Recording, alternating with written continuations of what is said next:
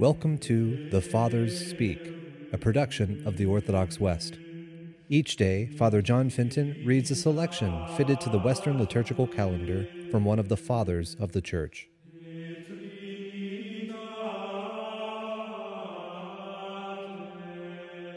From a homily by our Father among the Saints, Bernard of Clairvaux. We know that there are three comings of the Lord. The third lies between the other two.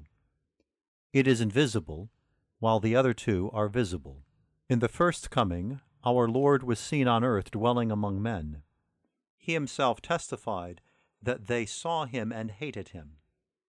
In the final coming, all flesh will see the salvation of our God, and they will look on him whom they have pierced. The intermediate coming is a hidden one. In it only the elect see the Lord within their own selves, and they are saved. In his first coming, our Lord came in the flesh and in our weakness. In the middle coming, he comes in spirit and in power.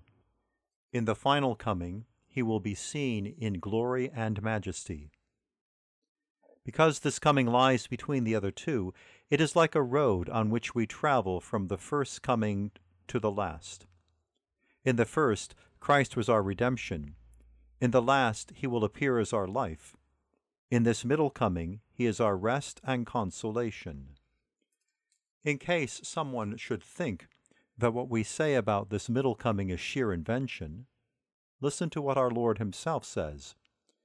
If anyone loves me, he will keep my word, and my Father will love him, and we will come to him. There is another passage of Scripture which reads, He who fears God will do good. But something further has been said about the one who loves, that is, that he will keep God's word. Where is God's word to be kept?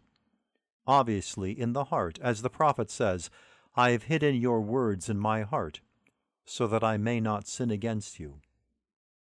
Keep God's word in this way. Let it enter into your very being. Let it take possession of your desires and your whole way of life. Feed on goodness, and your soul will delight in its richness.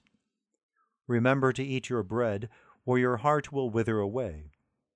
Fill your soul with richness and with strength.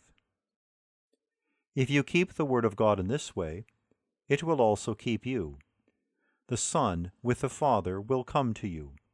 The great prophet who will build the new Jerusalem will come, the one who makes all things new.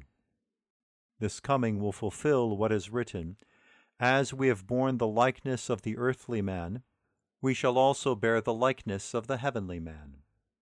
Just as Adam's sin spread through all mankind and took hold of all, so Christ, who created and redeemed all, will glorify all, once he takes possession of all.